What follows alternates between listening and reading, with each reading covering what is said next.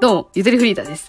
今回ですね、なんと、待ちに待ったリスナーからのデートシフト提出が来ましたので、それを読んでいきたいと思っております。その提提出されたそのシフトの日、ちょっともしかするとね、気が気でいられなくなっちゃうかもしれません。これを聞いてしまった皆さん。かもしれませんが、ちょっとまあ、同じ時間軸に生きている人間が、そんな風にもしかしたら今週そういう風に過ごされているんだなっていうのをね、想像するのは非常に楽しいかなと思うので、ちょっと読ませていただきたいなと思っております。ラジオネーム、みーさんからのふつおたです。ゆとりさん、初めてお便り送らせていただきます。ありがとうございます。ゆとりさんのラジオで吉本バナナさんを知った時から、ハマりにハマってしまいました。ありがとうございます、ゆとりさん。ありがとうございます、リスナーさん。さて、前置きは以上になります。今回はデートのシフト提出に来ました。新型肺炎が、新型肺炎っていう言い方する人珍しいな。コロナやろ、通称。新型肺炎が流行ってから、まあ、どっちも一緒やけどね。うん。新型肺炎が流行ってからというものの、デートが流れに流れてしまってしょんぼりしていたのですが、あ、そうやな。言われてみてそうやわ。なかなかシフトテストコンって言ってたけど、そりゃそうやった。うん。今週の土曜日ってことは今日水曜日だから、木、金、土。3日後やないか、今週の土曜日アジサイドライブデートに行ってきます。アジサイドライブデート。服装とミュールをどうしようか悩みすぎて、友人に画像を送りつけまくって、やっとの思いでデート服を決めました。いや、もう、海外ドラマのティーンエイジャーがやるやつやん。えー、ザ、ありがとう、ゾゾタウン。服装は白ワンピースに麦わら帽子、パープルのショルダーバッグにアイボリーのミュールです。気合い入れすぎかなと思ったのですが、やはり可愛く見られていたいので着ていきます彼氏さんではなく男友達なので、私だけが意識していたら恥ずかしすぎるのですが。ということで、デートのシフトでした。失礼します。ゆとりさん大好きです。というお便りでした。ありがとうございます。いや、もう大好きですわ。そいつに言ったらほんま。私じゃなくて。お便りありがとうございます。いや、ちょっと待ってくださいよ。噛み締めさせてくださいよ、今回は。今週の土曜日、この番組を聞いている一リスナーの女の子が、いやもうこれもう女の子らしい女の子やなと思って、この服装でもみんな想像した？白ワンピに麦わら帽、パープルのショルダーバッグにアイボリーのミュール、パープルのショルダーバッグなんて私は、この人生背負ったこと一度もないね、パープルを。パープルを背負わない人生でした。きっとあれでしょ？薄い、薄いなんか藤色みたいなさ、薄いアジサイ色なんでしょ？言うたら。アジサイドライブデートやからアジサイ意識してパープルのショルダーバッグ買ったやろ。かー。かわいいじゃないの。いや、これはニヤニヤしちゃうな。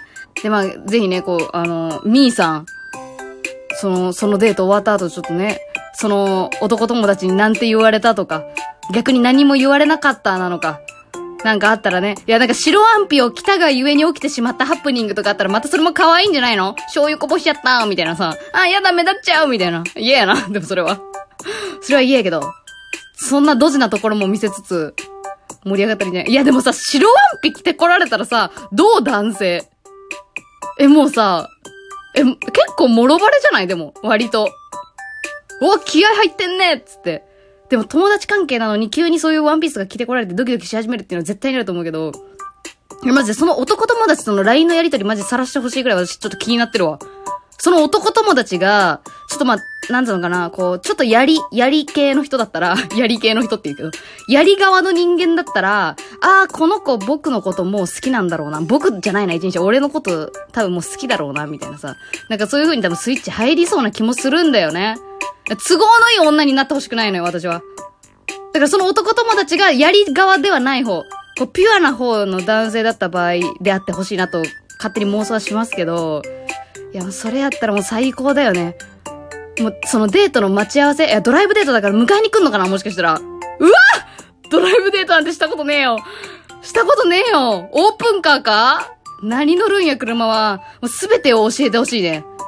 ちょっと次さ、ちょっとデート終わったらさ、どんな車に乗ったかと、どんな景色を見てどんな発言をしたかっていうのと、その服装を見てどんな一言を言われたかとか、ちょっとそれくまなく、あの、そのシフト提出後のその、業務、業務連絡引き継ぎちゃんとして。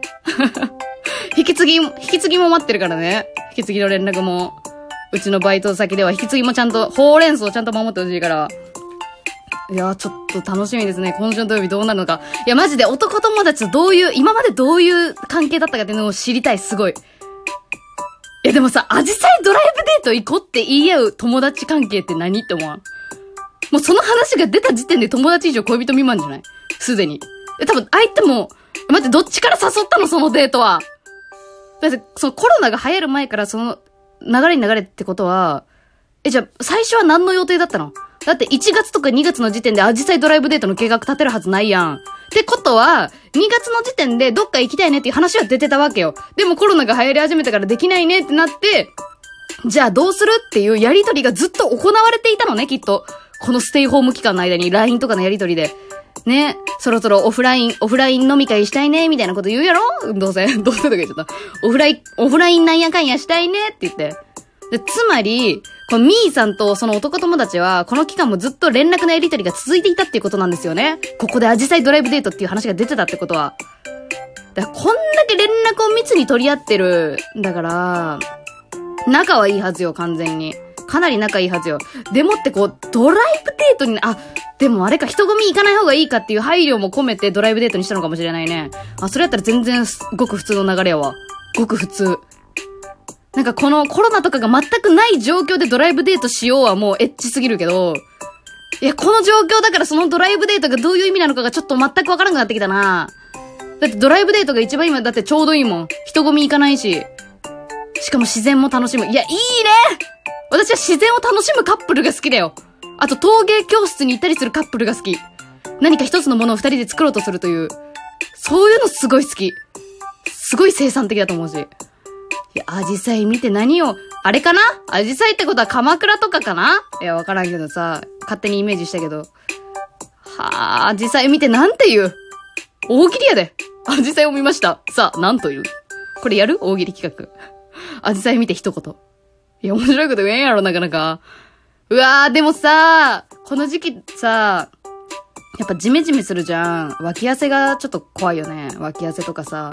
私さ、一個思い出があるのがさ、あの、なんかちょっと濃いめの色の T シャツを着ちゃって、で、なんかじんわり汗かいて背中がもう湖みたいになった時あったのね。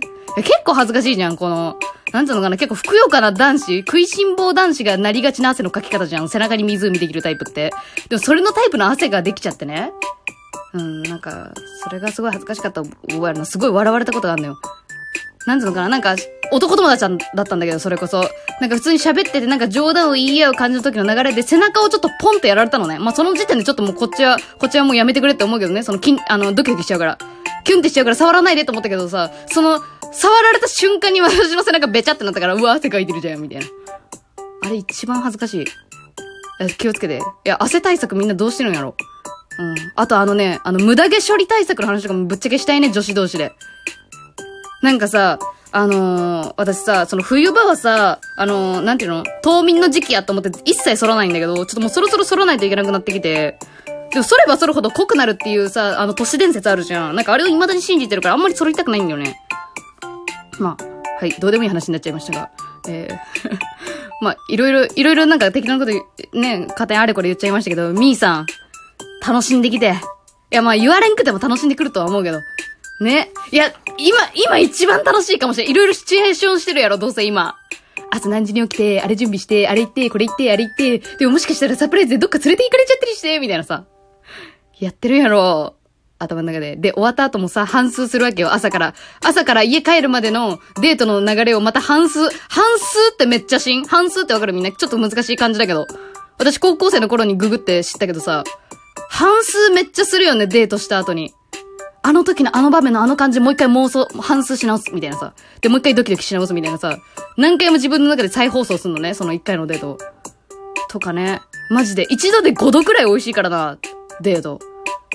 楽しんできてください。いやー、まあいいですね。男友達と行くっていう、その、その感じ。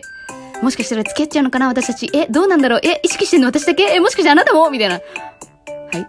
同じこと何回も言いそうなんでそろそろ終わりにしたいと思います。みーさんいってらっしゃい。応援します。楽しんできてください。バイバーイ。この番組はラジコの提供でお送りしています。というのをすっかり言い忘れておりました。ありがとうございました。